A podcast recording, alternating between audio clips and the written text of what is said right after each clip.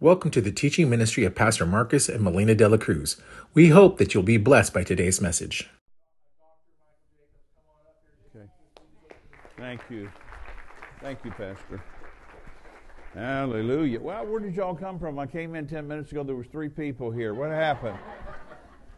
You got a growing church, don't you?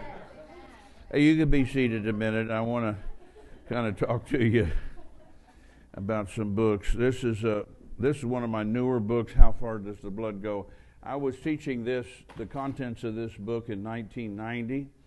I've taught on blood covenant prior to that and taught a couple other lessons. And by the way, there's a card on my table that's got my picture on it. It looks like a business card, but it's for tell you how to get on my website.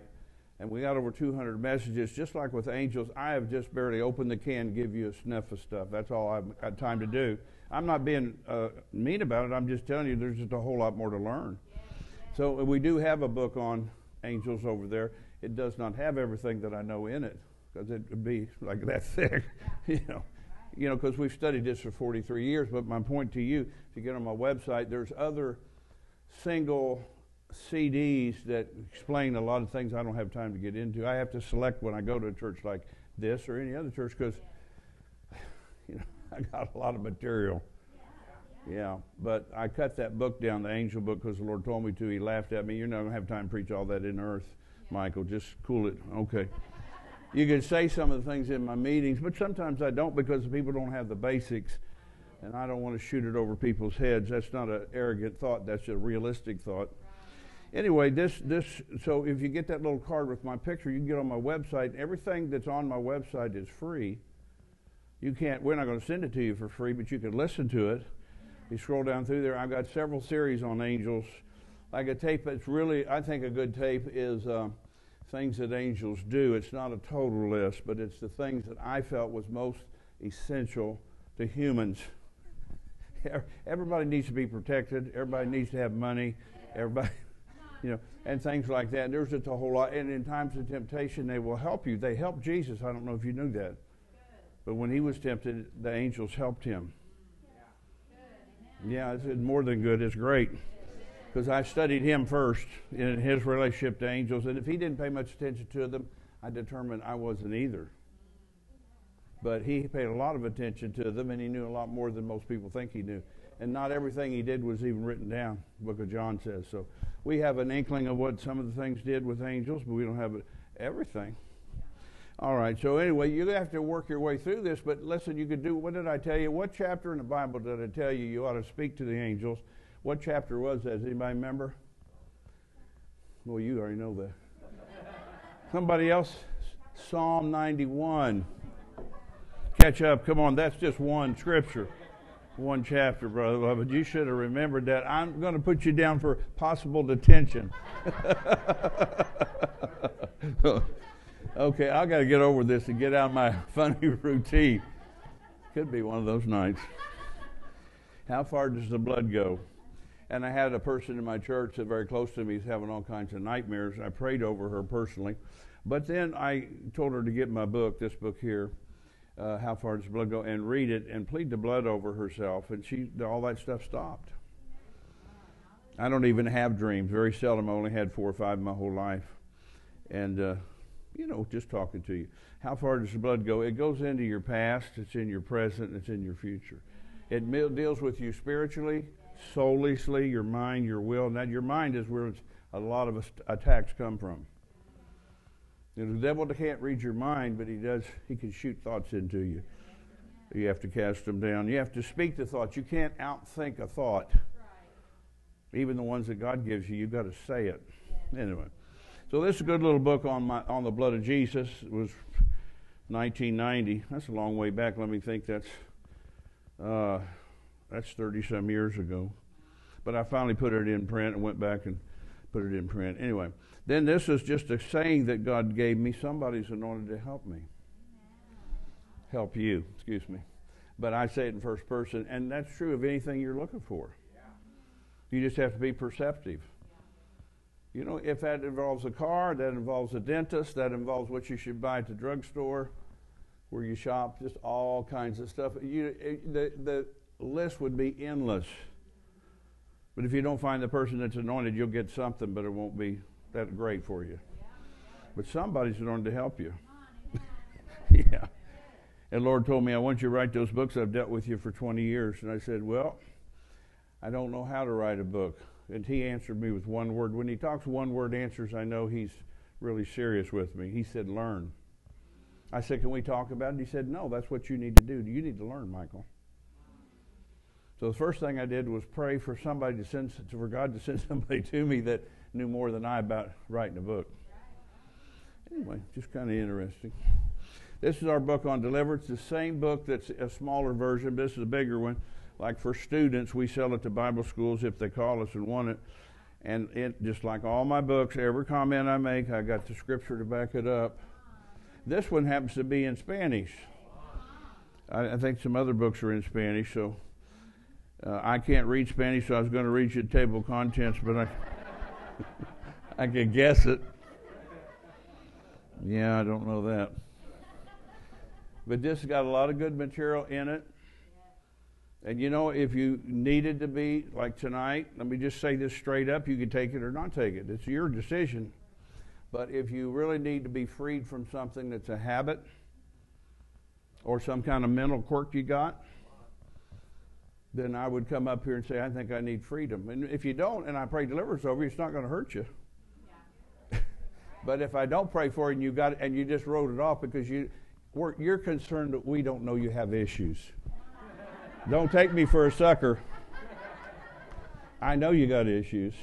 But now if you can deal with it, and Brother Hay, Brother uh, Brother Summerall said if you get, there's, he has seven, and I, it's in my this book here, seven levels of oppression from the devil. And he said after you could get yourself free on the first five levels.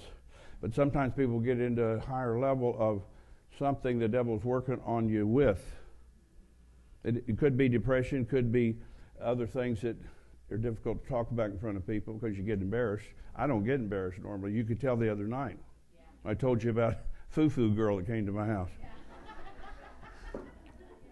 If you were here, you should have been here. You know, anyway. So I, we, all these are for sale over there. And then one other last thing, if you get ministered to, you don't have to give it with to me or put it on my tape table before I leave here, but you could take one of these. If I prayed for you for something and you walk it out and say a month from now, you, you know you got delivered in this meeting or you got healed or, you know, I don't know. There could have been some people got impartations. I know your pastors did last night. Uh, if you just write me, you know, something about your healing or deliverance, you don't have to give me, you know, you know your relatives. You know, you call somebody that's your relative. How you doing? And an hour later, they're still talking. I went to a doctor for this. I had surgery. I had twenty-seven stitches. I had four something blockage. And they tell you the whole nine yards. You just want to go, please, just cut to the chase. So I'd like to know about it if you do. I would guess one in ten send me something like this, where if ten people get healed in a meeting or a convention or something, I probably get only ten percent, maybe not that, from the people. And I'm not asking you to send me money or even thank me. I'm just, I want to know what happened to you. You know, even Jesus told people that got ministered, go tell your friends what, what the Lord's done for you. Not what I did for you, but what the Lord did for you. That's what I'm talking about. Thank you. Praise the Lord. Well, I, I do have something tonight to talk to you about. Let me explain while I'm getting all my papers out. And don't let all the papers bug you. I very seldom, if ever, anymore teach everything I, I know on any given thing. And this is just the basic thing, you know, that I go by. But there's plenty of other things we could say. I've got some more testimonies to read to you if I have time. And uh, we'll just see how the Lord takes us in that. But uh, I want you to turn to Hebrews chapter one. And I'm going to talk through this a minute. Uh, we're going to talk tonight about our authority with angels. Our authority, or maybe better, your authority, my authority. With, because if you don't know you have authority, you won't do anything. The, the angels don't move because you think they're cute. Or you think they're wonderful. And they're, listen, they are given to us to work for us. I don't know if you know what I'm saying. I'm going to teach this to you, but if you don't, and if you don't take some time to think about what I'm teaching tonight, especially the first part on authority, you won't get it.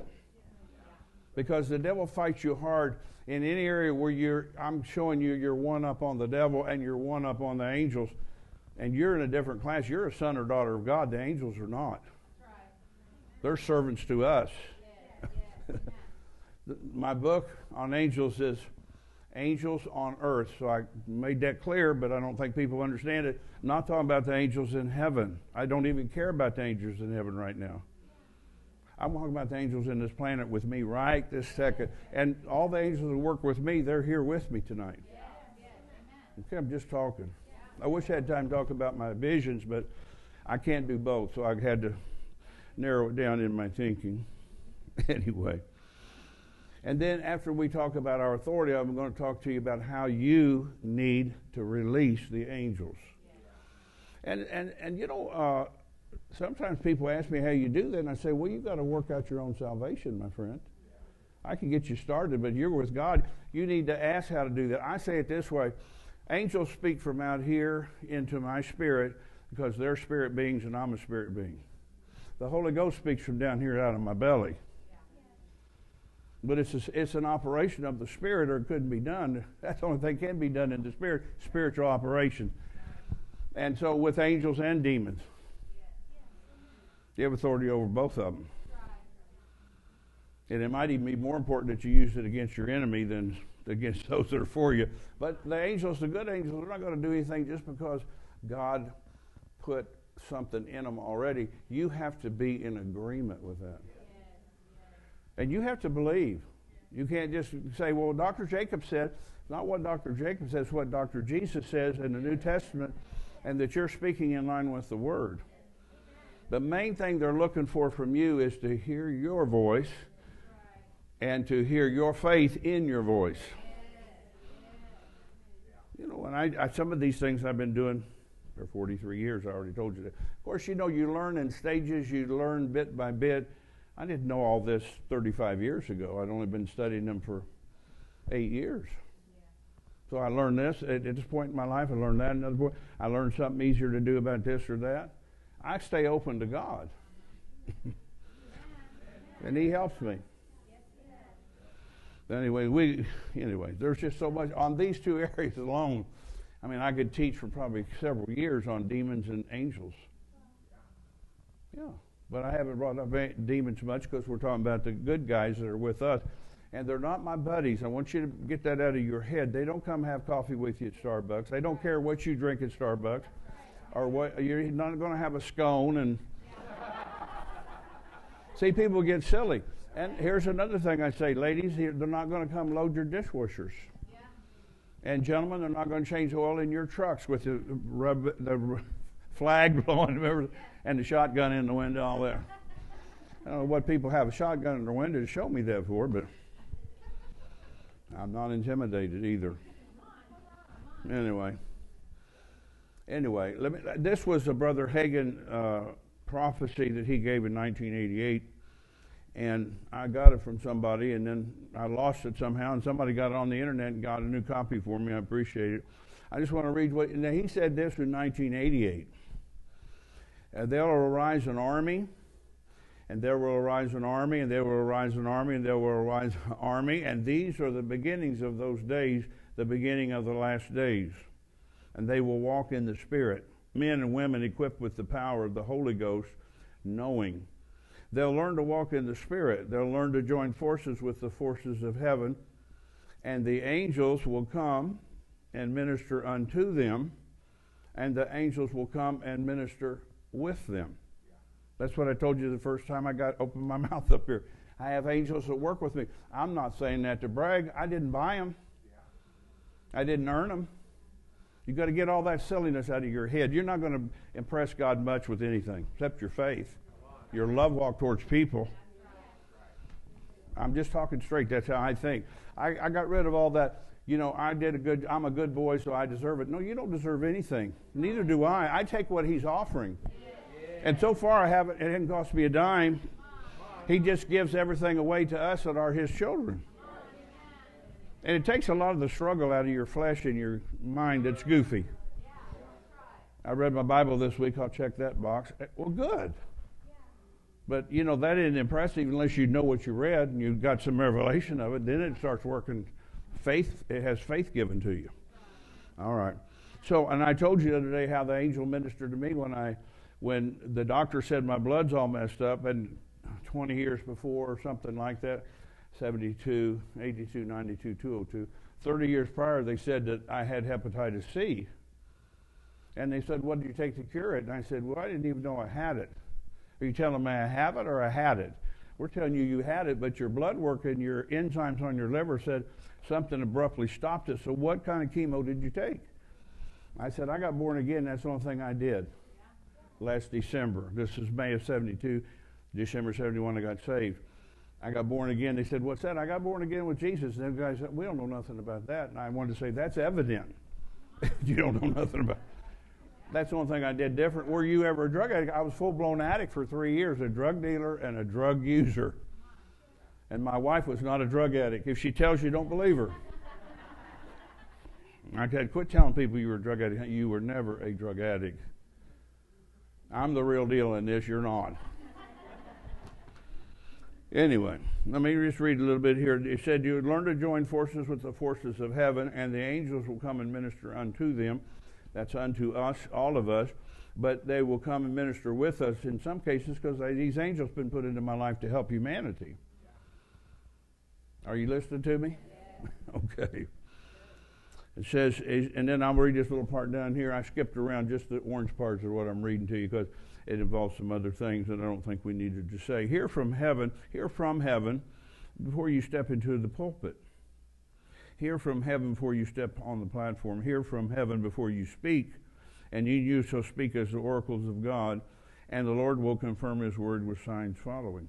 I think I read that scripture in Mark sixteen twenty to you maybe one time this week. I don't remember for sure. But he, they, when he says, uh, you know, they went everywhere preaching, and the Lord confirmed their word, which was his word, by signs following.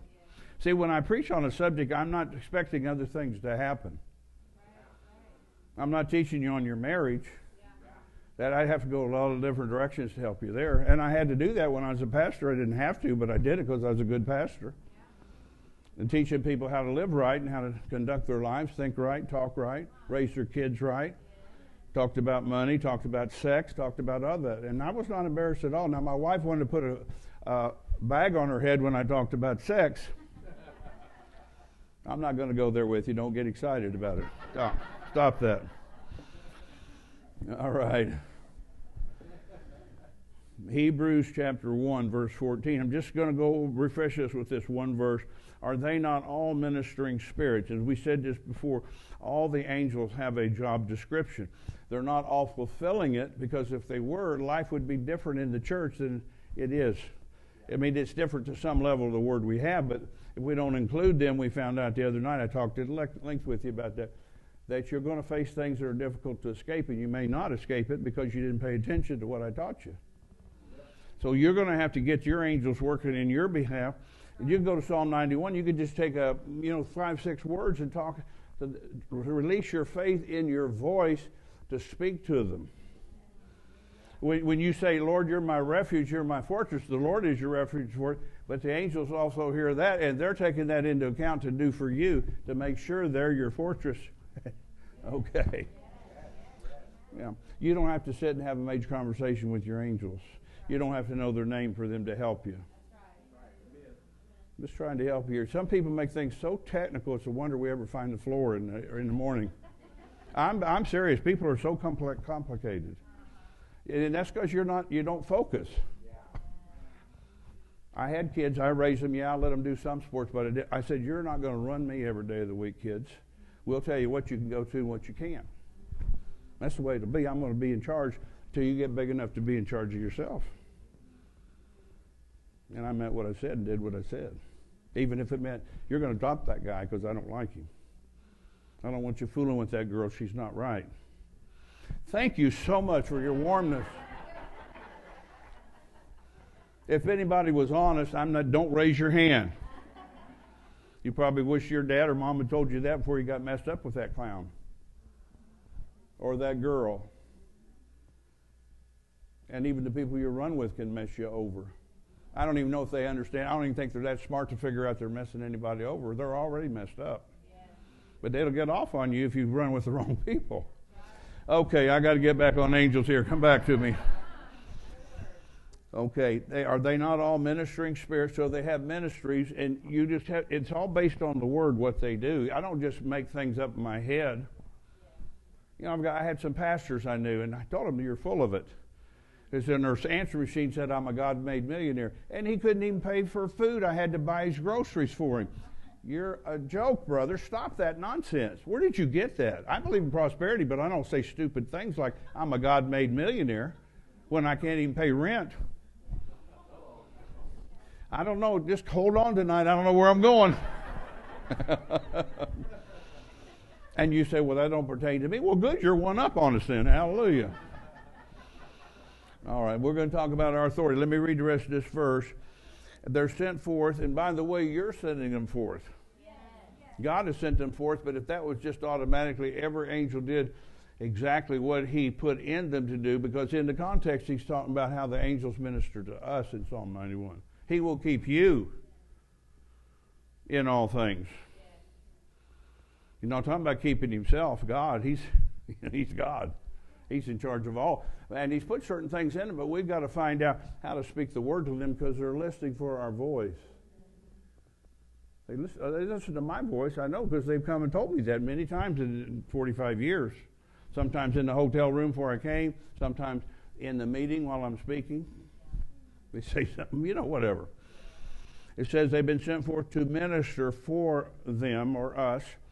Who are who are the heirs? We're not trying to be an heir. We're if you're born again, you're an heir of God and a joint heir with Jesus. And like I said, if that won't put you over, honey, I don't have Plan B. That's all. That's what you got. Whatever God gave us is more than enough because He's a more than enough God. You follow me? Okay. So just remembering that. Now let's go back to Psalm eight, the book of Psalms.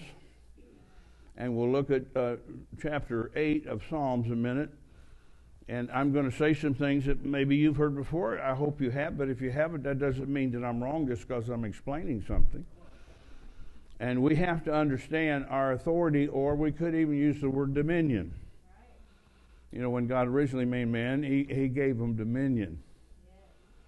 Or we could say authority to their, either word would work. I like dominion better. It seems like that word's more broader to me somehow in my thinking. But anyway, starting in verse four, Psalm eight, verse four, what is man? And by the way, he's not talking about male. You know, if a lion, if a tiger ran through the auditorium tonight, you wouldn't be checking for his gender. You'd just be screaming and running. Or you'd be speaking in Jesus' name, you'll not harm me. Either one. But you're not checking the gender. See, so God, when he talks about mankind, that's what he means. He's not just talking about the male portion. The male and the female together make up man. The, the woman is the one with the womb. All right, that's what we're just saying. So when he says man, unless he's talking like First Peter three or Ephesians five, where he talks specifically as a husband, as a wife, that's different. That's specific. That's male or female. But when he talks about mankind, that's all of us together. We're of the race of man. We're the highest thing, the greatest thing he ever made. What is man that you're mindful of him? Think about that. God's thinking about you all the time. And the son of man that thou visitest him. For thou hast made him a little lower than the angels. I'm coming back to that in just a minute. And crowned him. He's talking about he made him, he says here he made him lower than angels. That's a bad translation. I'll talk to you about that in a minute. And has crowned him man, male and female, with glory and honor. Yeah. Thou madest him, the man, mankind, to have dominion over the works of his hands, and put all things under his feet. See, that's why I say even if you're a mole on the little toe on the left foot, you're still just as much a part of the body of Christ as, you know, the eye or the ear. Yeah. It's not your position in Christ to determine, but who you are in Him. All right. So here, now this is unfortunate. I think sometimes men were intimidated by the real scriptures, the Hebrews in the Old Testament primarily, And this is the way it should read, made him Lord of the angels, but the word angels is not the Hebrew word used here. It's the word Elohim, which is the Godhead. It says, in the beginning, God created, Elohim created. And you go to Genesis one twenty-six, let us, Elohim, make man in our image. God the Father, God the Son, God the Holy Ghost. And let it give him dominion. So the very first thing he gave mankind when he created him, he gave him authority or dominion. And he lists the things he was over. Everything but the throne. They were over every, the mankind. But, you know, he sold out to the devil, him and his wife. I, you know, some want to blame one or the other. I think they're both just, they deserve to blame. They chose poorly. Remember the Indiana Jones? Okay. I don't sit around and watch Indiana Jones, but I remember that that guy's one hundred fifty years old. He's back in a cave. Drink that stuff. Said, he chose poorly. He begins to disintegrate and you watch him. Okay, get back on angels with me.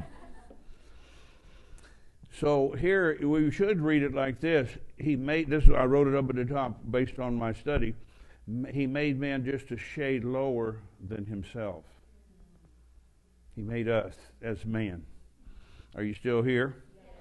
Okay, so remember the word here is not the word for angels, it's the word for Elohim, which is the Godhead. Let us, Elohim, back to Genesis one twenty-six or Genesis one one, uh, you know, he, he made us in his image, in God's image. He put us in a physical body too and all that too, but the real us is spiritual inside of us, our spirit and soul together. But anyway, we're seeing, so he just made man just a shade lower than himself or a shade lower than God. You have authority, you may have authority you've never used before. Maybe you feel odd using it. The devil will make talk to you, talk back to you about this. So you're going to have to resist him. Yeah. He, what he does, when you do something wrong and you repent, you should be able to walk away from that conversation with God with no guilt. But most people don't, because they don't believe God really forgave them. And, and I did this one time. You know, I carried the guilt around of the thing I did for two weeks. And the Lord said, what are you doing? I said, what do you mean, what am I doing? He said, Michael, you're acting like you're messed up, and you talked to me about that two weeks ago. You haven't accepted the fact that I forgave you yet. Wake up.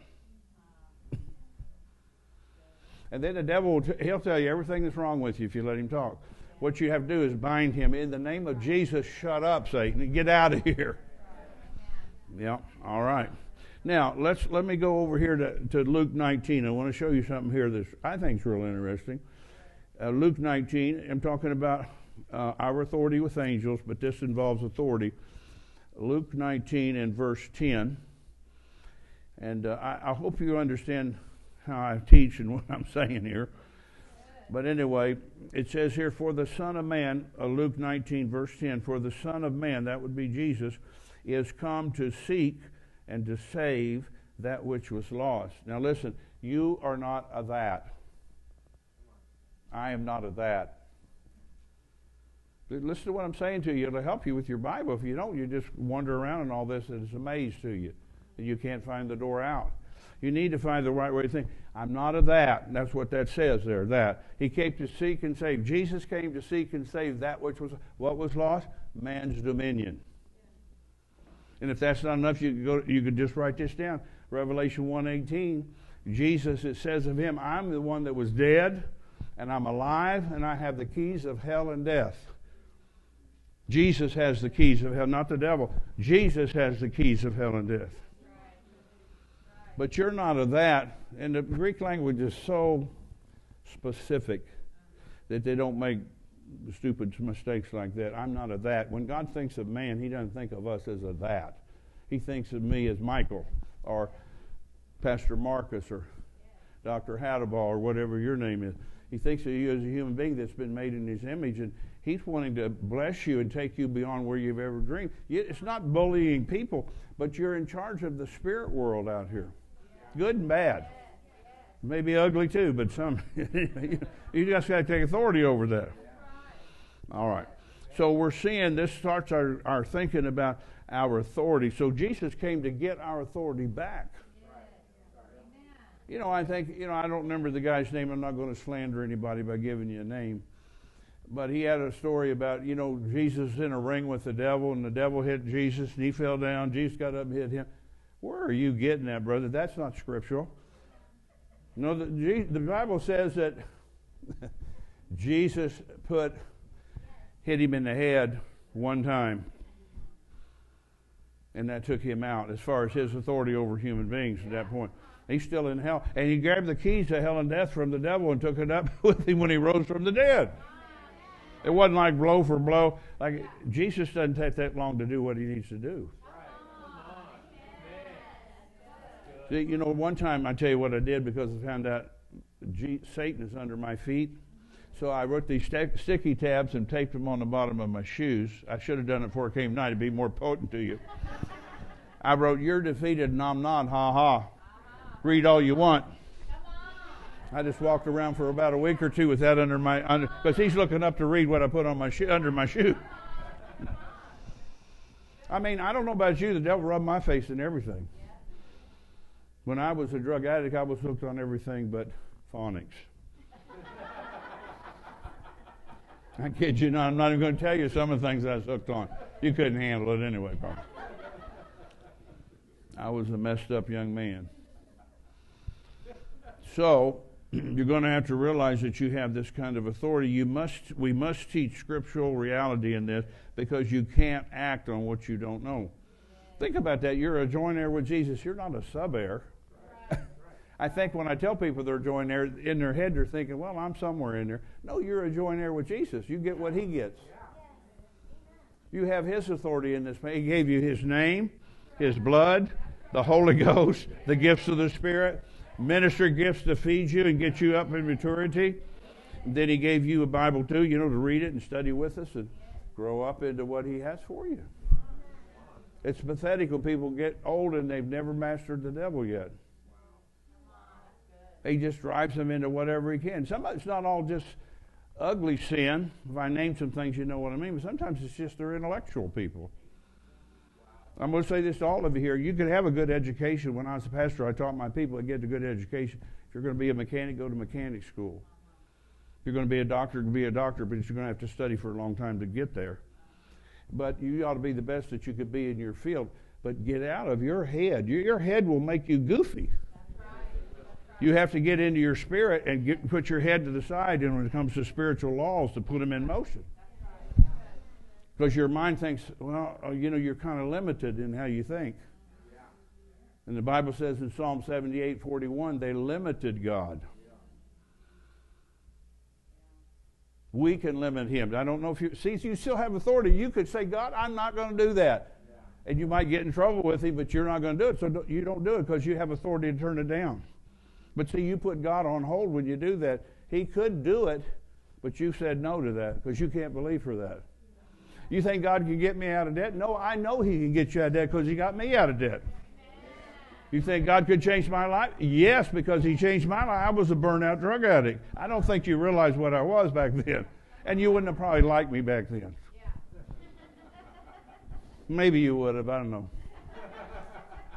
If you were another drug addict, maybe. I don't know. Don't go there in your mind. All right, let's go to Romans eight. And I'm going to, whoever's doing the, I need an amplified Bible on this. Romans eight, sixteen and seventeen. I'm going to go over there with you. I'm still talking about authority for the moment. And we're going to go to Romans chapter eight. And I think it's verse sixteen and seventeen. Okay. Oh, they got it up here for me. Thank you. It's the Amplified Classic. Remember that. Because that's the one that I said was the most closest to the Greek. Now, I'm not making fun of people and acting like I'm all that in a bag of chips. But I'm saying to you, uh, the Amplified Classic was the original one they come out with. And it was a lady that did most of the work on that. You ladies ought to get excited about that. It, what, whatever people they put on there helped it. There might have been people, but the lady that did it, I forget her name, it's in the front of the Amplified Classic. And now they've changed it, and there's six or seven translations of the Amplified, but not the Classic. The Spirit himself thus testifies together with our own spirit, assuring us that we are the children of God. Verse seventeen. And if we are his children, then we are his heirs also, heirs of God and fellow heirs or joint heirs, the same thing, with Christ, sharing, listen, sharing his inheritance with him. You and I, he is sharing what he did for us to us. He gives us our place of authority in Christ because we're in him now. And secondly, I want to point out something so you don't get confused. But we must share his suffering. That word suffering has nothing at all to do with sickness or disease. Nothing. It's a different word in the Greek altogether if you're sick. It's not this word for suffering right here. At least you think you've got to suffer. You'll suffer because if you're a word person, people that want to be, you know, goofy and not believe God for anything say, well, I don't know, God used to do something back then, but he, he died. I don't know what you're thinking, you know what I mean? No, he's, Jesus is the same yesterday, today, and forever. If we could believe him, we can have what he says. But I wanted you to know this word suffering has nothing to do with you being old or weary or tired. But it's talking about persecution that comes to the body of Christ for sharing, like what I'm talking about tonight. You know, I, there, I could tell you there's forty-five churches in this city that would pull the plug on me already, just from what I've already said. They would sh shut me off and say, you leave our church, Doctor Jacobs. Where'd you get your doctorate anyway, Target? No.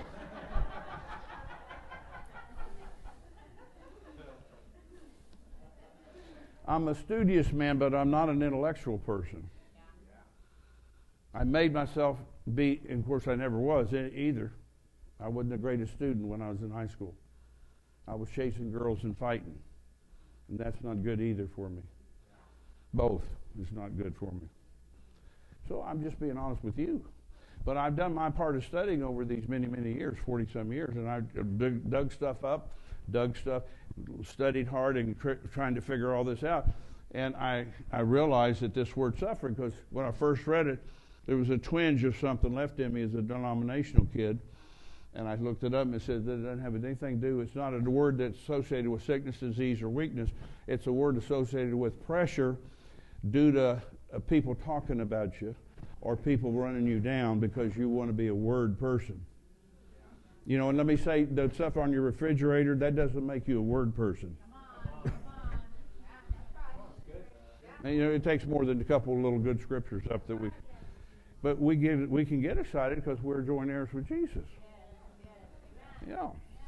I mean, Jesus even said, I, nobody takes my life from me, I give it. I mean, he already knew if he was going to die or not. He, and when you think about him dying, he shut his mouth because he had a right to claim immunity from death because he lived perfect in the old covenant. He was immune from all that that he suffered, but he's doing that for me and you. Making sense to you? He died on the cross for you and me, all of humanity. And everything that comes against us, he bore it. All the mental illness, all the mental stuff, all the emotional stuff that you get into. So, and like even T V programs, like, what is that one I said with the scarves? What's that called? Hallmark. Hallmark. Oh, that's an emotional roller coaster, brothers. Huh? No, it's not a God channel. My wife used to like watching them, and I watched them with her, and I cried at the same time too. But it, I just want you to know, I, but I didn't let that control me. Yeah. But they, because after a while, I realized they were leaning towards uh, uh, sexual, gender stuff, L B G Q, whatever it is. I don't even know all the initials anymore. And so I just quit watching it. I don't want to. I don't want to see boys kissing boys and girls kissing girls. And the more you see it, the more it works on you. Even if you're not that way, it, it's trying to get your attention. Should, and I don't watch horror movies either. Okay. So we're sharing his inheritance, Jesus' inheritance, with us. He shared when he raised up and seated there. You and I got seated right there with him. I'm going to read you that in just a minute. But let's move on here. We're talking about authority. So let's go to First Peter three, and I don't, you don't have to put that up in the Amplified, but let's, you guys here, so turn with me if you have your Bible, want to turn, First Peter chapter three, and we're going to read the last couple of words in verse twenty-one and then verse twenty-two. Are you getting anything out of this? You're going to have to go over these scriptures regularly to realize that you have authority. Again, I'm not talking about you talking... Um, I'm not talking about you trying to manipulate people. When you do that, you're being a witch or a warlock, whatever. You're being a manipulator. That's not why we have authority to manipulate people. We have authority to deal with the things in our life that come against us that are not in line with the covenant and rebuke that stuff out of our life. And then to get in the Bible and renew our mind with what we're saying we believe and stay with it. I don't know. Some people just say they don't want to stay with it. I probably pastored two hundred, two thousand people in my lifetime, but I only end up with a church of one hundred fifty, two hundred. One time it's at three hundred, but none of them would pray with me hardly. Yeah, I had three hundred people. When I put a picnic on, I had four hundred people because they brought all their cousins and their neighbors. And... No, I'm, I'm telling you the truth. I'm not lying. I'm not mad about it. I forgave all those people. I... No, really. I said, I need you to come pray with me as your pastor one night a week. Give me two hours. If you can't give me two hours, don't come. I'll throw you out after the first night if you leave early. You're going to give me two hours or don't show up. I had three hundred twenty people in my church. Seven people showed up. Wow. That includes me, six people and me. And we prayed for seven years with the same seven people. Wow. And it would be four hundred times when I had a pizza party. Everybody would eat my pizza and eat my chip, eat my hamburgers and hot dogs. They didn't have time to pray with me five minutes. That's what the body of Christ is really like sometimes, which is pretty sad, I think. It wasn't like I asked them to do something major. I just said, come and pray with me. For, give me two hours. I'm going to take an hour and teach and an hour to pray. And if you feel like I, you haven't got it remedied when you leave, just go to your car, drive home and pray it out for me. Yeah. I'm not going to keep you for four hours. I said two hours. But if you can only give me ninety minutes, stay home. I don't need you. This is a committed group. Yeah. Okay, I'll let that go, but I just told you what I thought about it. And eventually we went to forty after fifteen or sixteen years, but... Anyway, okay, first, first Peter three, ha help me, Jesus. He talks about, so I'm reading the last part of twenty-one, of Jesus Christ, because I'm identifying who he's talking about in verse twenty-two, who, Jesus Christ, is gone into heaven and is on the right hand of God. Angels and authorities, notice it's plural, all the angels, all authorities, and all powers being made subject unto him. Well, if all angels and authorities and powers have been made subject unto Jesus, and I'm a joint heir with him, he's the head and I'm the body. The head can't do anything without the body. I don't know if you realize that. You know, Jesus doesn't come back in here and just fix everything for us. He's already given us his word and the blood and the Holy Ghost to cut a covenant with us and help us get into a place of authority to take care of this, where we live and how we do what we do. But what I'm showing you is if angels, plural, authorities, plural, and powers are subject to Jesus, they got to be subject to me because I'm a joint heir with him. Good. Now, that's a little hard for you if you're carnal. Good. So if you don't go down to easy compute, just stay with it, and you'll taste good after a few days. That's right. That's right. Angels, authorities, and powers are made subject to us because Jesus is the head and we're his body. And we're joint heirs with him. So that encourages me. I don't know, it should encourage you. Okay, let's go to First Corinthians thirteen a minute. First Corinthians thirteen. And I know you appreciate this. I'm not trying to belabor it, but I'm just trying to take you through some things that I know that I think will help you. Uh, First Corinthians thirteen and verse eleven. It says, when I was a child, or I'd like to put it in my way of thinking, when I was immature, I spoke that way as a child, I understood as a child, and I thought as a child. So notice the first thing that happens when you're immature, the way you talk. Yeah. Unless people's afraid to talk in front of you, that'd be different, but some people are just afraid to open up because they know when they start talking, we're going to see what, where they're really at. I'm not beating anybody up, I'm just talking to you a minute. But he said, when I became a man, or I matured, I put away childish thinking. And what I'm teaching you is definitely not for the, it's for the beginners if they have big enough heart to grab a hold to it. Good. But see, not everybody teaches this. Not everybody believes that. Some of, there's a big group that does. Brother Hagin believed this. Yeah. Lester Summerall believed it. Yeah. You heard when he was somewhere in the world, I think he was in Switzerland, the devil came in his room and shoved his bed over to the side, and he jumped out of the bed and said, you leave me now. And then he said, no, come back. Put my bed back. Yeah, that's right. I love it. He made him come back and put his bed back where it was originally. Because Doctor Summerall had authority over him.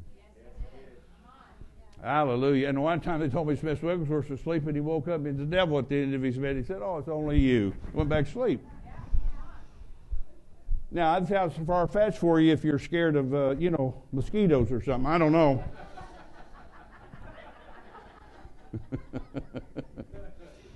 We got to grow up in this, but it changes the way we think. It changes the way we talk. And I'm just sharing it with you in hopes that you would just come with me to get into that position as a joint heir with Jesus. You already have it um, scripturally, but you have to walk in it, and that takes some strength to do that every day. And sometimes you try to share with your closest of friends, and they all rebuke you. You're crazy. You're a heretic. Well, I base what I've taught you on the Word if you're paying attention. And just remember this before you try to talk to me after the service that I'm wrong. I got three scriptures in this pocket, three in this pocket, one tucked into this ear, two under my shoes, and one on my bottom of my shoe. And I wouldn't be teaching like this if I didn't know what I was talking about. Hallelujah. Thank you, Father. So we're going to put away childish things and grow up. Let's go over to Ephesians now, to Ephesians chapter two.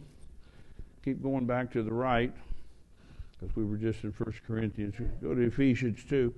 And we're just about done with the first part, but the second part is really important too, I think. Ephesians chapter two. All right, let's look at this, five and six. Even when we were dead, that's not talking about physically dead, we were spiritually dead to God. We were dead in sins, and he hath quickened us. And the word quicken is a word that means made us alive. Us, he made us alive together with Christ. See, I said when he got raised from the dead, you got raised from the dead. He says, by grace you are saved, and hath raised us up together, and made us sit together, verse six, in heavenly places in Christ Jesus. So that's our position of authority. We are seated with him. God raised us up with him in heavenly places. Go to chapter one, and I think the people, whoever's doing that for me, you're going to pull that up in the Amplified Classic. I think I said verse uh, twenty-one through twenty-three. How, well, you guys are fast back there. Far above all, this is our place of authority. He told us we've been seated with him, but then chapter one tells us where that's at. Notice that, far above, not barely over. Far above all rule and all authority and all power and all dominion, I'm adding that in, and every name that's named, not only every name, title that can be conferred, not only in this age but in the world, it, but and in this world, but also in the age and the world which we are to come to. Yeah. Yeah. And hath put all things under his feet. Sounds like he, it sounds like Psalm eight again. And has appointed him the universal and supreme head of the church. Now watch this. A headship exercised throughout the church. What does that mean? That means whatever Jesus has as the head of everybody, we share that with him throughout the whole church. Even if you're the little mole and the little toe on the left foot. That's right. I don't know how to go much lower. I'm just rationing. A headship exercised through the whole body. You can get a hold of that. He's given us his authority. Go back to verse twenty-two just for a minute, please. Thank you.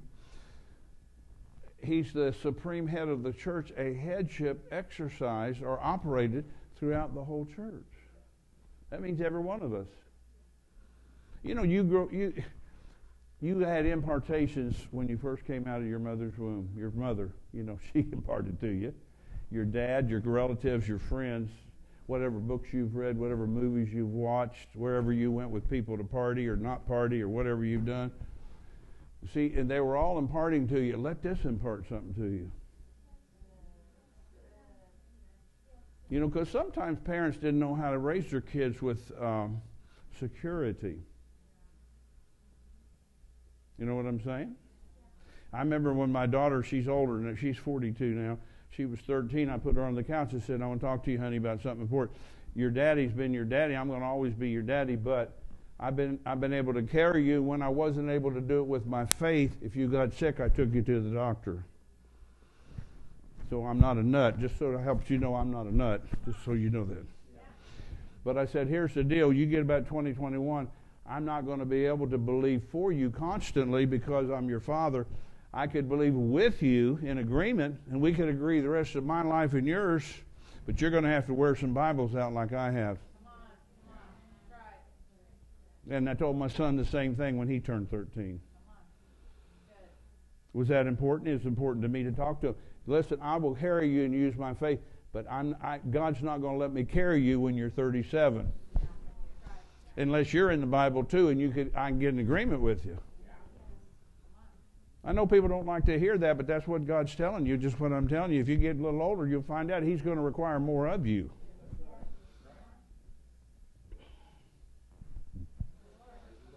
You know, just trying to help us.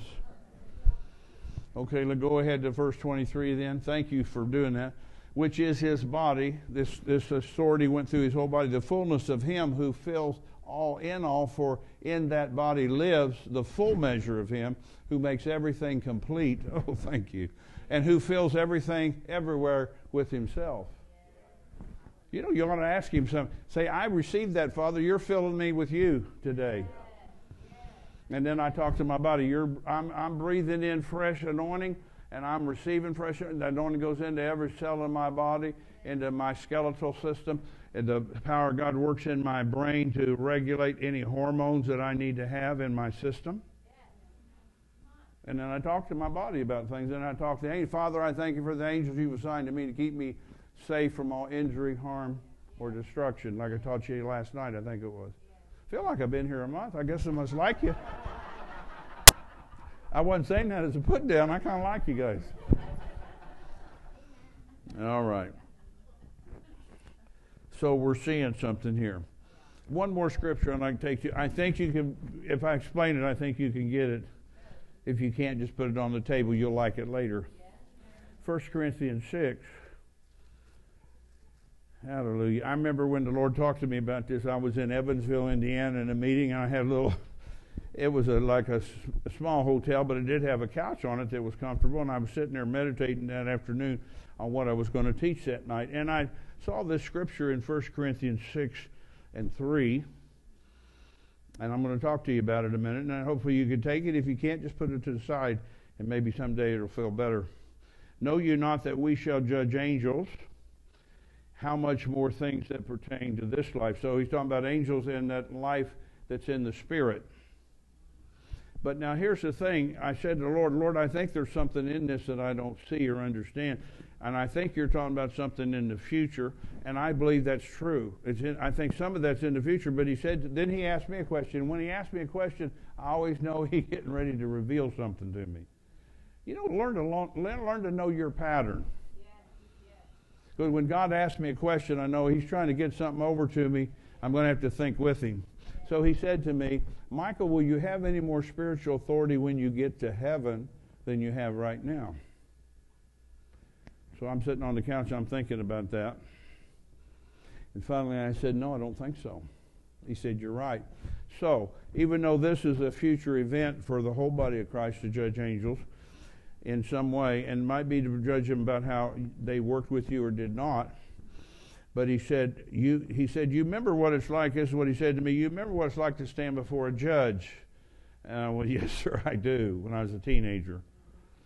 I about got sent to reform school. That's not a good report either. And he said, he's, he's, this is what he said to me, when you stand before a judge, he or she has authority over you. And I said, yes, sir, I understand. I wrote down just what he said.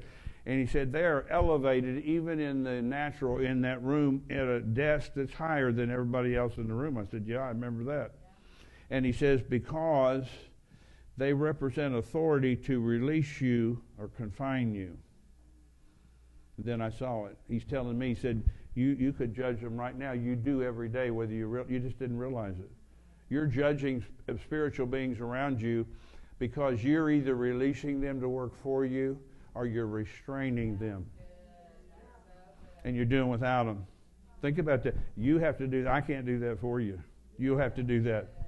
I know that means you got to be a big boy, big girl, but you know what I mean? You just need to grow up and realize if you don't say the right words to activate these angels, though you have authority over them, the ones that He's delegated to be a part of your life, they're not able to do anything because you're not in agreement. And sometimes, you know, God tries to give us things that are beyond our capability and our limited mind to think, how could he do that? I don't think that anymore. I just think, thank you. Yeah. If he tells me I can do it, I thank you. Yeah. I have more miracles now than I've ever had in my life. Uh-huh. I'm seventy-three. I'm more busier now than I've ever been in my life for God. I mean, you can look on my schedule and you see what we're doing. I'm doing things a little smarter just recently, putting several meetings together, and I thank you, pastors, for having me, because I would have had to make three trips out here to California. I like California, but I didn't want to make three trips, just three different trips.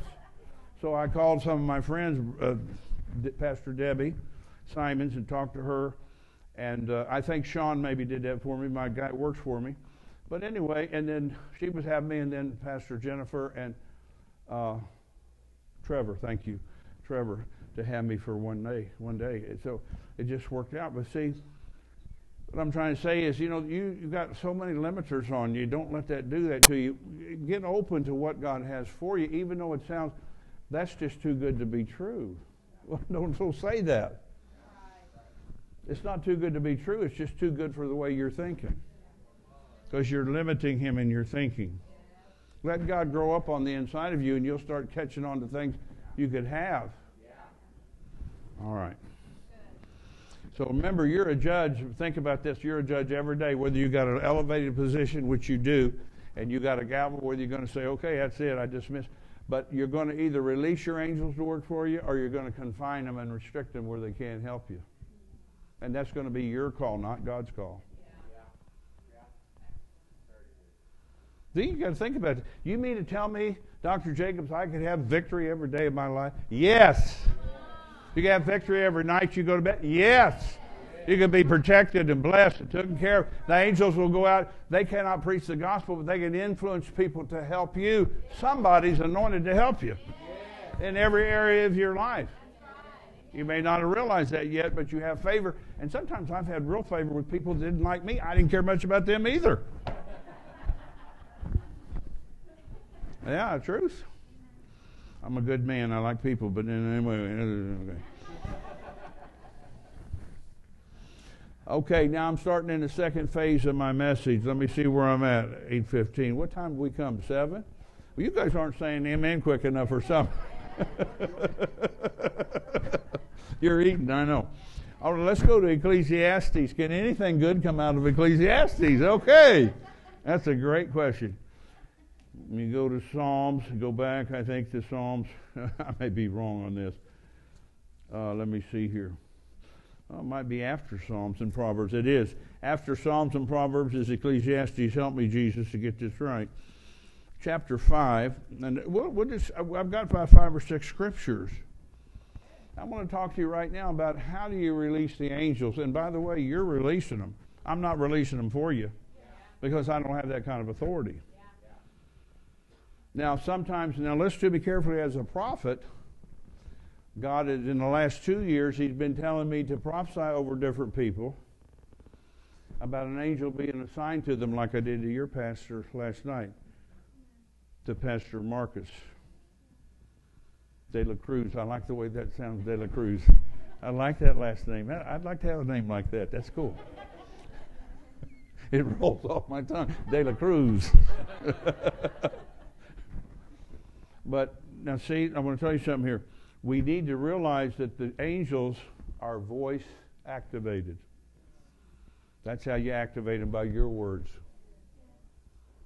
You have to speak words that they could do something about. I'm going to share this with you, but I'm going to share this first. And then I watched something one time, which I don't watch M T V. I want to make that clear to you.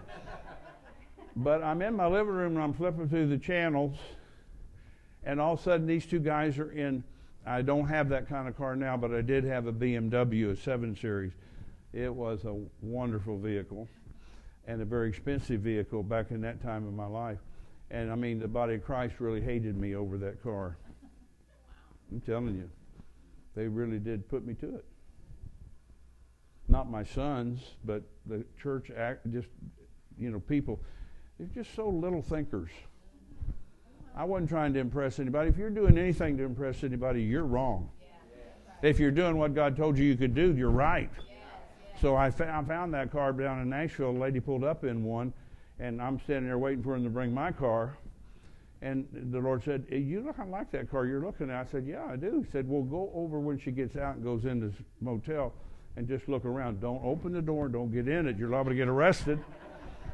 But check it out. And I checked it out. He said, when you get back to Louisville, you can go drive one, see if you like one. And if you like one, I'll help you pay for it. Back and then, it was like trying to buy a half a million dollar house. I think it was eighty thousand dollars for that car. But back then, eighty thousand dollars, you know, it's about one hundred twenty thousand dollars today for the same car. Anyway, I'm not trying to impress you with that. I'm going somewhere with this comment. So there's two, there's two rappers. You, you know, African-American brothers, and they're talking about their crib. You take you up to their house, and they talk about their ladies they've had up there. It was really trashy. These guys are too trashy. But I want to tell you, so I'm going to watch it for a minute. I'm not going to listen to all their cussing. I don't think, but it, he just drove off the lot with the seven series black one, just like mine, black inside, black outside. So I'm gonna, this is what I said out loud. I'm gonna see what these jokers have got. And he, they start down the street. Now in that particular B M W, you have a single C D player in the middle of the dash, and you have a six C D player over here that goes into your dash. You push it in, and it goes click. Then you can't, you, you can't, there's no button to turn that on. You got to go to your, your little, and they have a book that's as big as my Bible on that car, but they have a little mini book that's a cheat sheet. You turn to C D players and it tells you on your, on your steering wheel, they'll have a little voice thing, hit it, and when it comes on, say, I want track, I want tape three and I want track four, and it'll figure all that out for you and play exactly what you told it to play. So I'm watching these guys. You talk about, I mean, I call them thugs with money. Thugs with money, just thugs. They're just gangsters. They think they are anyway. So he goes down the street and he said he starts cussing the car. I mean, he did a pretty good job. I've been cussed worse than that, but anyway, he did work. And he took his feet and he started kicking his dash of a eighty or ninety thousand dollar car. I don't remember. I was eighty when I bought it. And he said, turn this car around. I'm going back to that manager. I'm going to whip him. And I thought, oh, my God. So I, I said, yelled at the T V, you got to read the book, stupid.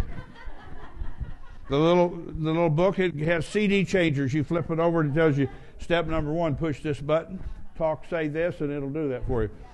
And when I said, you got to read the book, stupid, the Lord said, that's what my people do to me, Michael. They don't read the book. They just try to make something happen because they think they should be talking, but they didn't base it on the Word, so they're not reading the book. I even got a revelation from M T V. I don't, I don't encourage you to watch it. It's trashy. It, the way they talked about women, the way they, and you, when you went to their home, they had a you know film crew doing like a little documentary. They had a they had a they had a, a Mercedes. They had a Maybach, which is made by Mercedes at that time. They were three or four hundred thousand, and they had uh, you know I don't know what all the other cars you call them, Rolls Royce. They had all kinds of fancy cars up there in their driveway, and they're just as nasty as could be, selling their dope and wanting to be with women that they shouldn't be with. But I went ahead and watched it to a point. And then he got, got where he's cussing again. He go back, throw back to the B M W. I turned it off, and I learned something. The Lord said, that's what my people do. They don't read the book, but they try to talk right, but it's not helping because they're not in line with my word. In other words, you know, that cheat sheet, that little mini book he had, I call it that because we've been taught about mini books. It was on my car, but it had little little clips that came out that said C D changers. Turn there and read that. Just a paragraph told me how to do it. Or my telephone.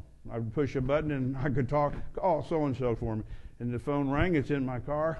I can talk without taking my hands off the wheel. Really nice car. But anyway, got to read the book. Okay. So these angels are voice activated. I got a revelation from that, from that little stunt I saw him do on M T V. Chapter five of Ecclesiastes, chapter five, verse one and two first. Keep your foot when you go to the house of God and be more ready to hear than to give the sacrifice of fools, for they consider not that they do evil. Now notice it says, let me point out something. It says the house of God. So I went just to, to get a more revelation. I thought of First Timothy three fifteen. It says, the house of God is the church. So we could say, look, I'm talking about from the New Covenant standpoint, First Timothy three fifteen. So we could say, keep your foot when you go to church and be more ready to hear than to give the sacrifice of fools, for they consider not that they do evil. Now this is talking about when people talk foolishly. Do not be rash with your mouth, and let not your heart be hasty, hasty to utter before God, for God's in heaven and you're upon the earth, therefore let thy words be few. I understand all that. And then go down to verse six. Suffer not thy mouth to cause your flesh to sin, neither say thou before the angel that it was an error. Now where are they at? I've already told you. They're a church. And he said, don't say before your angel, so an angel was assigned to that church. And he's listening, just like there's an angel assigned to this church. Pastor Marcus is had to be the one to talk to him because he's the head authority here in the local church. You know, Jesus is the head thing over all of us, but in a local church, the pastor's the head guy, and he would have to speak to that angel. The angel was in church waiting for them to say something he could do, but he's, he's talking here about they were talking so incorrectly. He said, don't say before your angel that it was an error, wherefore should God be angry at thy voice and destroy the work of your hands. Now let me say, God is not destroying the works of your hands. He's never been a destroyer. That's the devil. But John, John hadn't been written yet. John, John, John. John ten ten. Remember Jesus said, the thief comes to steal, kill, and destroy. But I've come to give you life and give it to you more abundantly. The Greek says until it overflows. So I correct that theology from this because, you know, we're, the level they were living in back then, you have to understand, you know, they were fallen creatures. And they thought everything that happened God was behind. But that's not true. He wasn't like that in the Old Testament either. So this helps us to understand angels go to church, and angels are wanting to hear right words they could be activated to help with the church. Like, like the pastor, I'm just talking to him right now. He could say every day, the angel that's over my church, it doesn't matter where you're located at, is if you have a New Testament church and you're a New Testament pastor. I pray for the help of my angel to go encourage people to see my church sign, encourage people to come. They can't preach the gospel. They can encourage people to come to your church, though. I mean, several years ago, I had an override, and I built a extra thing on my sanctuary. I think it was thirty-six feet by something, and we went way, way over budget. But it wasn't my fault, but I own everything anyway. You know, my name's on everything. If people get mad and leave the church, I still got to pay for the whole thing. Yeah. How many understand what I just said? So don't act like I'm a heavy-duty guy. Yeah. I'm just a guy that ended, needed about seventy thousand dollars more than I had. Yeah. So this guy shows up at my church. I don't even know him. I, I go out to the foyer not to meet him, but I saw him, as well as some other visitors. I tried to talk to him. He acted like, leave me alone. His wife came over and his two sons, they acted real sweet, but he acted like he didn't want nothing to do with me, which was fine. I don't know, you don't have to like me. But he came in one Sunday between morning and night service and put a check in the door, forty-three thousand six hundred dollars. Whoa. I was excited that came. It didn't cover all that I still owed, but it covered a big portion of it.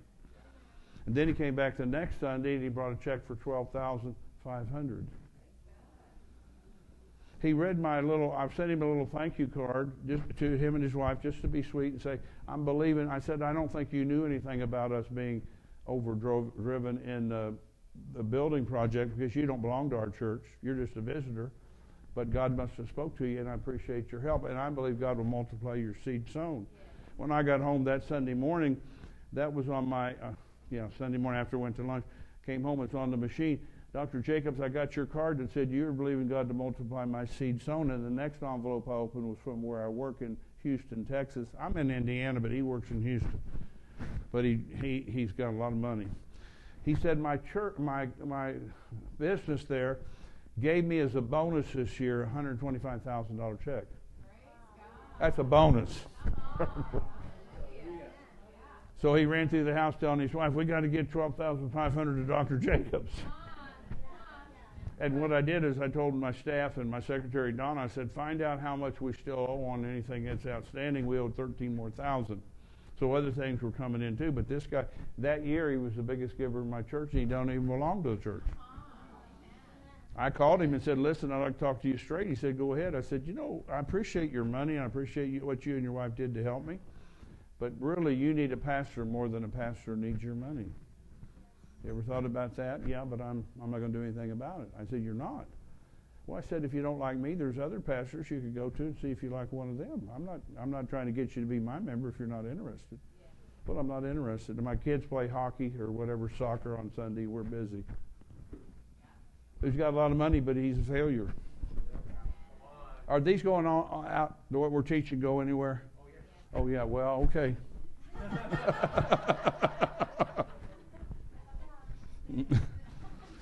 Anyway, praise God. I got to move on here. I got to watch what I'm saying. No, I appreciate. I said, I appreciate you. And he read my thing, and then he said he, he felt like that came because I said, I believe God multiply your seed sown. And he got this huge uh, check from his company as a bonus. Anyway. All right. So angels go to church, and they're wanting to hear the right thing, not hear something that's an error to them. Yeah. All right. Let's move ahead now to Daniel ten.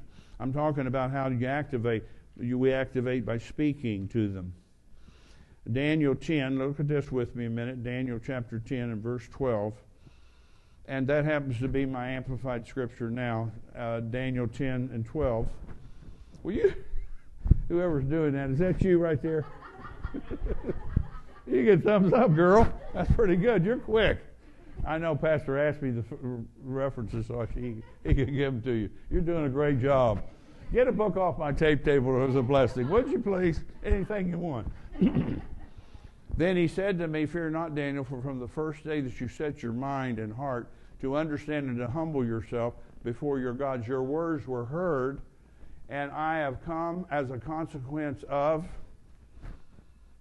response to your words. So the angels respond to our words. Now here's one man, and I got something to say about this, because people always try to trick me that aren't thinking right, that are mean about stuff. I know you don't believe there's mean people in churches. What's wrong with you? You don't believe it. You probably know some. Yeah, I'm just telling you how people act. So I was teaching this, you know, and somebody came up, a smart aleck guy. Hey, well, I'm not a prophet, are you? And I said, well, yeah, I happen to be a prophet, but what do you mean it's, you're not a prophet? Well, that's Daniel, he's the prophet. So I went home and I said, Father, I want you to give me a verse that would slap him right upside the face.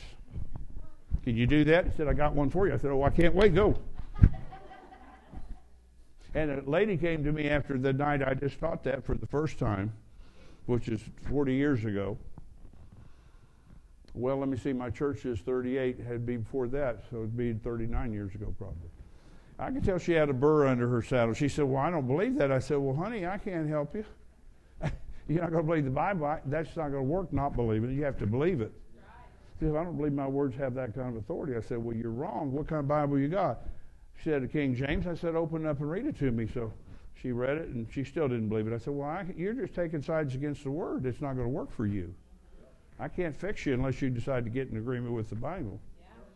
Yeah. Anyway, so the Lord said to me, I got a great scripture. And I didn't mean really slap him upside the face, but something that would help people that are... See, now let me share something why that disturbed me. I don't understand why anybody, you included, that's a believer would want to talk yourself out of the blessings of yeah. God. I don't understand that. Yeah, I, don't understand. I think you got a, something's wrong in your head. Why would I get in agreement with somebody like me that wants to believe for it? Yeah. Or your pastors, they want to believe for the good things of God. But some people just sit around looking for something to pick about. And he said, well, you're, if you're not a prophet, that wouldn't pertain to you. And I said, Father, you've got to know something that I don't know yet. He said, I do. I said, okay, where's that? Luke seven twenty-eight, let's turn there. I'm almost excited. Just I feel like I get to rebuke the guy even now. He's not even here. But that's the way I think. And not, not, I'm not trying to be mean, really. I'm trying to understand why somebody would try to get out of a blessing and attack me and say, you know, if we're not all prophets, that wouldn't pertain to us. And I said, I don't think that's right. I think you're wrong. And I know that guy's an Old Testament prophet, but I don't know how to explain it any further. So this is what Jesus gave me. Luke seven twenty-eight, you're going to be thrilled when I show it to you. For I say unto you, among those that are born of a woman, there's not a greater prophet than John the Baptist. So he was greater than all the Old Testament prophets, according to Jesus. And he says, but he that's least in the kingdom, the mole on the little toe on the left foot, is greater than he. Why? Because you're not just born of a woman, you're born of the Spirit. All the Old Testament prophets, the Old Te- they weren't born of the Spirit. They were born just through regular production of children, came through the womb of a woman, but they weren't they weren't new birth people. They weren't in the kingdom of God. They were not Spirit-filled. The Spirit came on some of them systematically to help run things, but they were not filled like us. They didn't pray in tongues. So anyway, so this settled it for me, and I shared that everywhere I went since then. People that appreciate what I'm teaching, like all of you do, I'm sure, right? You really appreciate me talking like that? I sound a little bit intense sometimes, so you just have to forgive me. I used to carry a gun, and you wouldn't have liked to know me then because I was intense. I'm just thankful I didn't get killed or I didn't hurt anybody else. Not with that kind of a weapon, I didn't. Anyway. So, Jesus knows how to help us, doesn't he? Let's go to Luke twelve, and that's, you're going to help me there, aren't you, Sister Computer Head? I'm just teasing you, honey. I'm not trying to argue. Luke twelve, verse eight and nine. I, and so she's going to get that up when she can. Luke twelve, eight and nine from the Amplified Classic. Thank you. Now, I'm still talking about what activates the angels. And I told you this before. I'm going to tell you again. The Amplified Bible, I had to take Greek in seminary and Bible school. It's a very complicated language. Got eight tenses. You only got three in English. We're just we're so easy here. But anyway, they did that because God came at a certain time, and a lot of the New Testament stuff, you don't have to know Greek to be spiritual. But it doesn't help you if you, I mean, it doesn't hurt you to learn something. And I began to have an Amplified Classic back then from, uh, no, they didn't recommend it in the school I went to, but I bought one and I began to look things up, but also had a Greek New Testament that I could look up things in too. And every time I went to Amplified Classic in the New Testament, because that's Greek, it, it said exactly what it said in the Greek New Testament. So I thought, wow, what a Bible. So I, that's why I'm saying, and I tell you, whoever declares openly, speaking out freely, and confesses that he is my worshiper, and acknowledges me. Now let me talk to you about me here. Me here is Jesus. Or me here is Jesus. What is he in John one one? In the beginning was the Word. The Word was with God, and the Word was God. And the Word became flesh, John one fourteen, and dwelt among us. It's talking about Jesus. So when you think about, when you see the word me, think, whoever acknowledges my word, he is the Word. Before men, the Son of Man also will declare and confess and acknowledge him before the angels of God.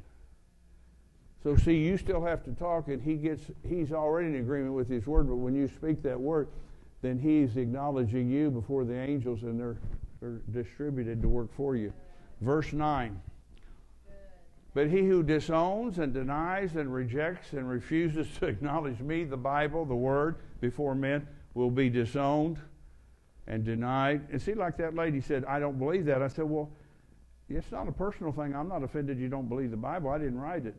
But it's going to hurt you, lady. Do you not see what I'm saying? You're not, you're you're arguing with me over the written Word of God out of Daniel ten, what I showed you a minute ago. But it says here, if you refuse to acknowledge me, the Bible, before men, they'll be disowned, denied, rejected, and refused acknowledgement in the presence of the angels of God. See, God gives you opportunity if you don't like what I've said or you're against it. I don't think you are. I think you're with me. You're very pleasant to preach to. Especially your pastors, they act like they like me. A little bit.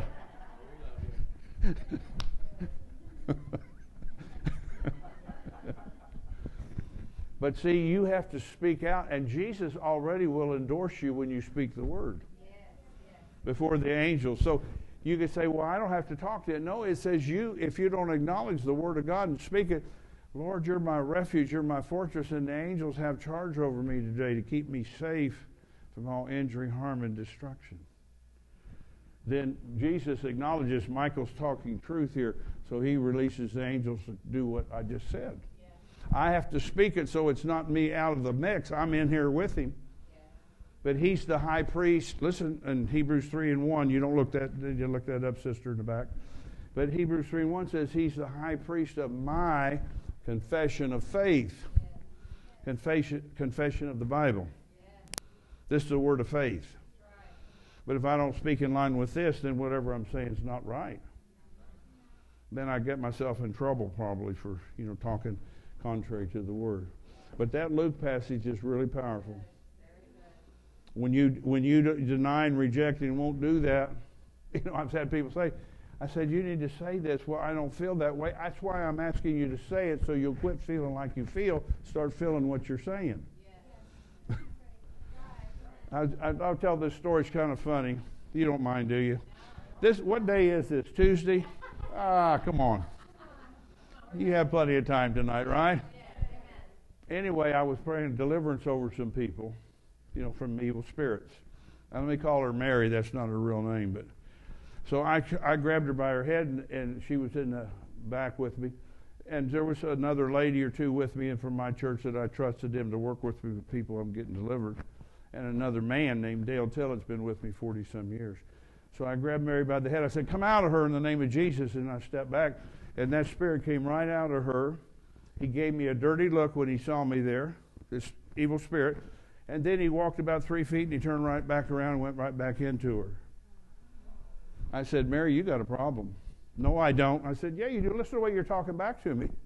I saw the spirit come out of you at my command, but he went back in because you got an issue with somebody. You're bearing some kind of bitterness or resentment towards somebody. Why don't you just fess it up? Either that, or you could just go right on home, because I ain't got time to play with you about this tonight. Either tell me who it is and how I can help you, or just go on and leave the church tonight. Come back when we have church again. You'll be all right as long as you don't bug me into service. If you do that, I'll have you thrown out. But I'm telling you what I just saw with my own eyes, because I operate in discerning of spirits. I wouldn't have seen that if I hadn't had that gift operate. Are you listening? So I said, you must have left the door open, because he just walked right back into you. Well, it's my husband. I said, did he hurt you? Did he beat you up? Did he molest you? What are you? What is your deal? No, he didn't do any of the above. I said, then you just need to forgive him, or take your devil and go home. Because that's what you're going to do if you don't get this cleared up. Okay, what's it going to be, sister? And she said, well, I'll pray with you. Okay, Father, and I just said, say this with me. Father, I forgive my husband. Amen. And when she said amen, that spirit came out that time, gave me a really dirty look, and just had to keep on walking. I went and got him out.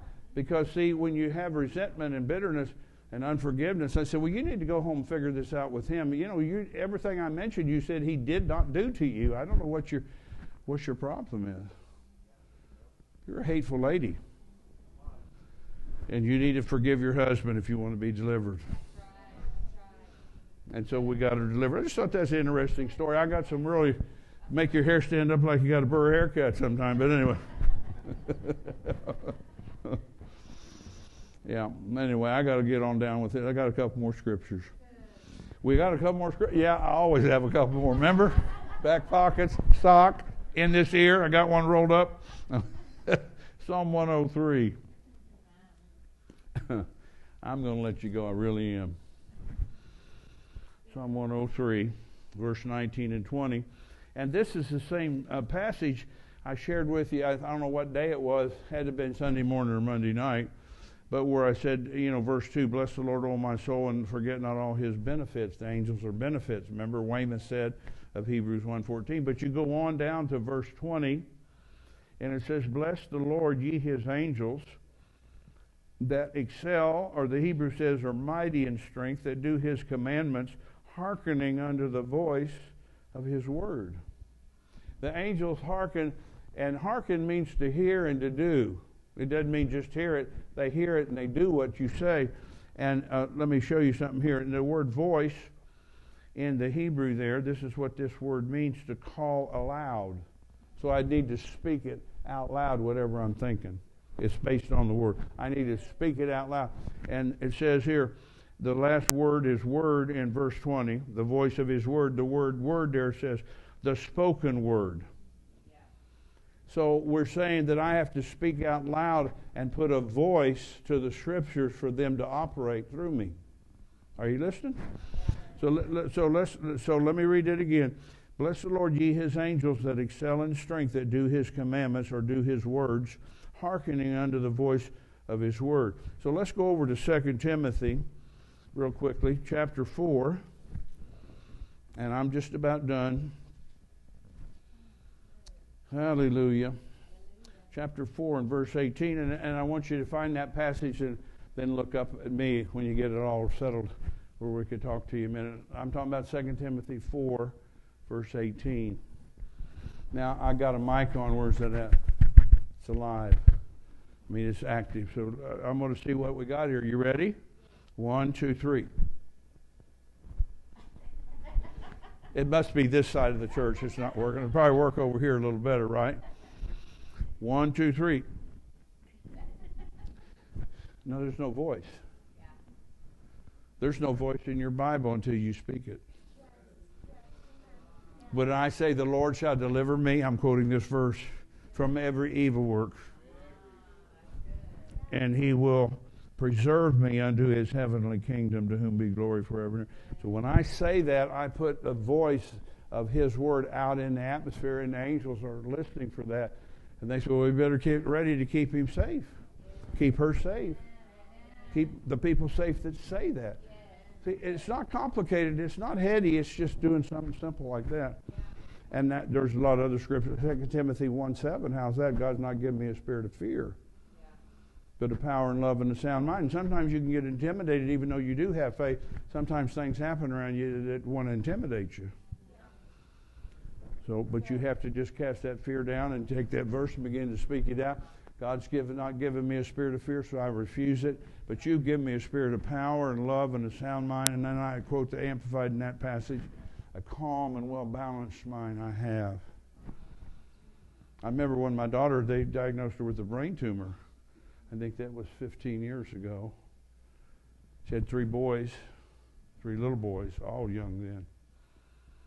And they had to operate on her.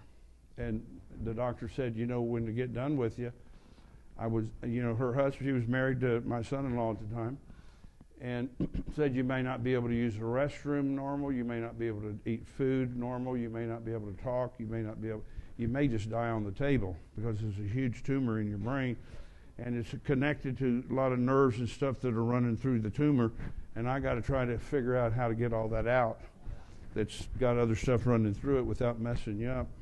He was just a very straightforward, he operated on my wife too before she passed away, but they couldn't help her. But anyway, so we just prayed for my daughter and she came through it. And they said it was going to be a twelve hour surgery because you're in the brain, got to cut your head open and cut her from above this ear to this ear right across the top. And took out everything they could take out there that they thought was a problem. It was not a cancerous tumor, but it was a giant tumor. They had a, uh, what do you call it, an M R I of it, and we put it on the PowerPoint. It was one quarter of the, one quarter of her brain was the tumor. That's how big it was. So he said, you know, it'll probably take twelve hours. I don't know. He's a wonderful doctor. But she came through it, and she, the doctor came out and said, uh, your daughter would like to see you and her husband. Go back and see her. And my daughter said, Dad, I only see one of you. She was seeing double. That's how we knew something was wrong up there. And I said, you need to go see my eye doctor, because you're driving a car with three little boys in it, and you can't function like that very long. Anyway, she's still alive, doing well. Hallelujah. Now, if you just give me two minutes, I want to do one last thing. It involves the Bible. Go with me to John twelve. John, John's Gospel, chapter twelve. We'll look at verse forty-nine and fifty, and then we'll go over to John fourteen and thirty from the Amplified Classic when we get to that.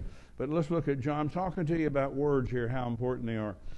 John twelve, verse forty-nine and thirty, Jesus said, I have not spoken of myself, but the Father which sent me, he gave me a commandment what I should say and what I should speak. And I know that his commandment is life. So he's telling us there, Jesus only speaks life. Life everlasting. Whatsoever I speak, therefore, even as the Father said unto me, so I speak. So just remember that. If you'll just train yourself, as you're thinking about talking sometimes, I know that that's kind of complicated maybe, uh, but you remember to speak what you need to say, not what you feel like sometimes. You know, I sleep in all kinds of beds. I travel full time. I'm going to be in three different beds by the time I get home. I've been in this hotel over here, and there's one in Merced I'll be in. There's one up in Fresno where I'll stay when I'm going over to Clovis. And you know, they done all kinds of beds, some good, some not so good, but I just get out of bed and say, Father, thank you for a good night's sleep. I thank you, my, I, I'm healed and whole. My body is rested, my back is healed. if I need, if I've been in a funky bed sometime. Anyway, but talk to yourself and, talk, and make sure you're speaking life to things. Now let's go to John fourteen and verse thirty. This is such a powerful scripture. I just had to share this with you. I just had to. You guys gave me time with you today, and I appreciate it. I will. This is Jesus, and remember, he only speaks life. He said, I will not talk with you much more, for the prince, the evil genius, the ruler of the world is coming. Who's that? The devil. And he, now watch this, he has no claim on me. No claim on me. He has nothing in common with me. There's nothing in me that belongs to him, and he has no power over me. See, words give the devil power over you. You know, I've been a pastor a long time. Some people, you know, they were married twenty-five years ago, and they still hate their ex-mate. And I, they would come to me, and I'd say, well, why did you get married to another girl, another woman, when you left your first wife and you, you hated her? Why would you bring all that into new marriage? What's wrong with you? Or is she a woman? I said, some w women always marry the wrong kind of men. Now, if you're a woman, you ought to listen to me. Don't marry the wrong guy. Just wait until you get the right guy. But some people marry the wrong guy. They married him four different times. Not the same man, but the same kind of man. Same kind of woman. And they wonder why their life's so, okay, I'll try to be considerate, screwed up. They marry the same type of person. But you could change a lot by the way you speak. And if you align your vocabulary up, roll that back to the other part of this verse for me, please. Thank you. He says, he, he's talking about the devil. He has no claim on me. If I don't give him words to work with, he can't function against me. He might put a thought to me, but I'm not going to let him build a nest in my head. You know, that's what Brother Hagin said. I'm not going to let him stay there and try to fight me. I just keep speaking the word. Of course, after you speak it and speak it and, speak, and continue to speak it, it gets easier. He has nothing in common with me. I'm not doing anything he tells me to do. There's nothing in me that belongs to him. And he has no power, there you go, over me. No power. Think about Jesus. He has no power over me. And he was, listen, in his right sense, he was a man. Jesus was the man that was anointed by the Holy Ghost. He walked in the old covenant. That's a tremendous scripture. It's really good. Now, I want you to stand up with me a minute. I want to minister to some of you. Uh, if you'd like me to, I'd like to. We have anointing for teeth problems, mouth problems, gum problems, things like that. And so I'm going to start with that first. If you have anything wrong with your teeth or your gums or that little joint back there, I think it's called T M J when that clicks all the time. Come on up and I'll pray for you if you'd like me to. Have an anointing for that. That's why I'm saying it this way. Hallelujah. All right.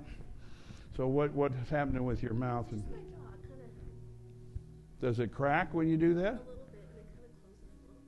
Okay. Father, I pray for this mouth to be healed in the name of Jesus. Let it be so, Father. Anoint her with fresh oil in Jesus' name. You too? I'm sorry? I couldn't understand you. Okay, with your teeth and stuff. Gums? And your face? Okay, Father, we pray for her to be healed of this in the name of Jesus right now. We release our faith. Your anointing goes into her to make her whole. Lift your hands up to him a minute, please. Father, we thank you for your anointing flowing to her. And there it comes again through my hand. You feel that heat? That's going into your face and into your head. I command her to be healed in Jesus' name right now. And we thank you for it. There it is, anointing's on you. Yeah. And your part is to just say, thank God, the power of God's working in my face. Got it? Okay, thank you. All right, now I want you to listen to another thing. If you want to be refreshed, I will lay my hands on you. I have anointing in there. I, it's in my prophecies. Doctor Devrain gave me. I think Pastor Dennis might have been with me in Lima, Peru. He got me, slapped my hands one time. He said, "You got refreshing in your hands, Michael." So you may be sick. It may not be that. You come on up here. I'll lay hands on you, and anointing will go into you to refresh you. If you would like that, you don't have to come. You know, hey, that's that's the right response. "I'm coming," she said. Praise the Lord. Receive that in the name of Jesus. Receive that refreshing, Pastor. Receive that, Pastor Dennis. Receive that, Pastor. Receive that, Pastor. The anointing come on them. In the name of Jesus. Receive that refreshing on you, fresh and anew, to move on you and help you, bless you, touch you and change you. Refreshing on you, Mom. Refreshing on you in the name of, lift your hands to Him a minute. Father, we thank You for the refreshing coming on this young lady in the name of Jesus. Refreshing on You in the name of Jesus. Come on you now by the power of the Holy Ghost. We thank You for it, Father. Hallelujah. Thank you for coming.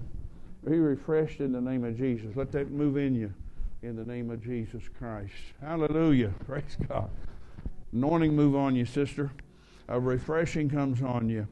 Refreshing from the, my hands by the Spirit of God goes into you now to minister to you in the name of Jesus. Okay, refreshing comes into you in the name of Jesus. So refresh, encourage, help you, heal you, mesh, minister to you, you too, my sister, in the name of Jesus. Receive that refreshing in Jesus' name. I command anything that's been arrayed against you, I command it to loose you now and come out and look, go from you. In the name of Jesus, you know what I'm talking about? Yeah. In the name of Jesus, come out. Every bit of that broken off your life. And there it goes right there. In the name of Jesus, I say refreshing to her.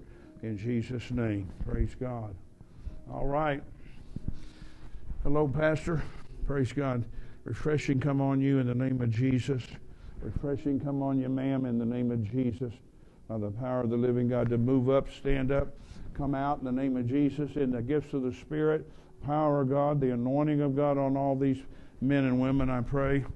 In Jesus' name, by the power of the Holy Ghost, we thank You for it. Refreshing come on them in the name of Je- refreshing come on her in the name of Jesus. We thank You for it, Father. And your part is to say that, you know, as you're walking away. There's a young lady, thirteen years old, right? Say, "I remembered your face."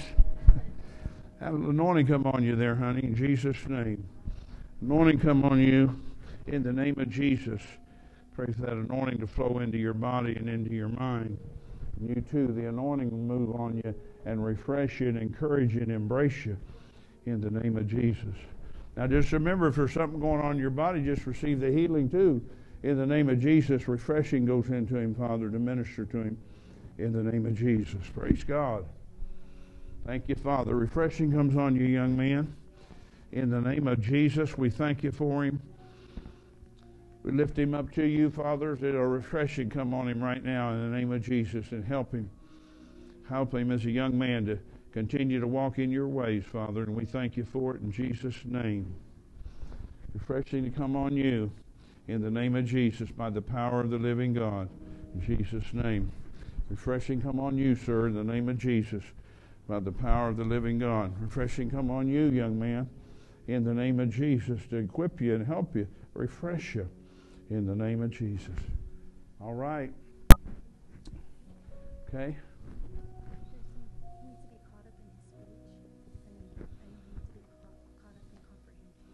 Okay. Yeah, is this your son? Yeah. Father, I pray You catch him up. You know how to catch people up. In the name of Jesus. We thank You for that taking place right now, an impartation to catch him up. In his schooling, catch him up in the way he's thought and catch him, give him a new beginning, as it were, about things he needs to comprehend quickly. And we ask for it in the name of Jesus, and we thank You. You are catching him up in Jesus' mighty name by the power of the living God. There you go. What about you? What's he need, you know? Not anything specific? Father, we thank You for this young man. Pray for refreshing to be on him. And I pray for all these people that I've laid hands on, that their relationship with You will be even greater. more intimate, more powerful, and you're going to speak to them too to help them know what to do and when to do that and all that. In the name of Jesus, we thank you for it. Hallelujah. Okay. You awake with me, buddy? Father, we thank you for catching him up in the name of Jesus. Now, come on, I'm trying to help you here. I'm trying to help you. Listen, listen to me a minute. Father, bless him. Take authority over anything that's disturbed him in the name of Jesus and command it to come out of him in the name of Jesus. You're getting delivered. You know that? You're getting delivered. Getting delivered he is, I'm telling you. Hallelujah. Praise God. Okay, we did what we did and everybody came that needed to. Thank you for receiving me this weekend or weekdays or whatever we've done. Thank you, Pastor. Love you.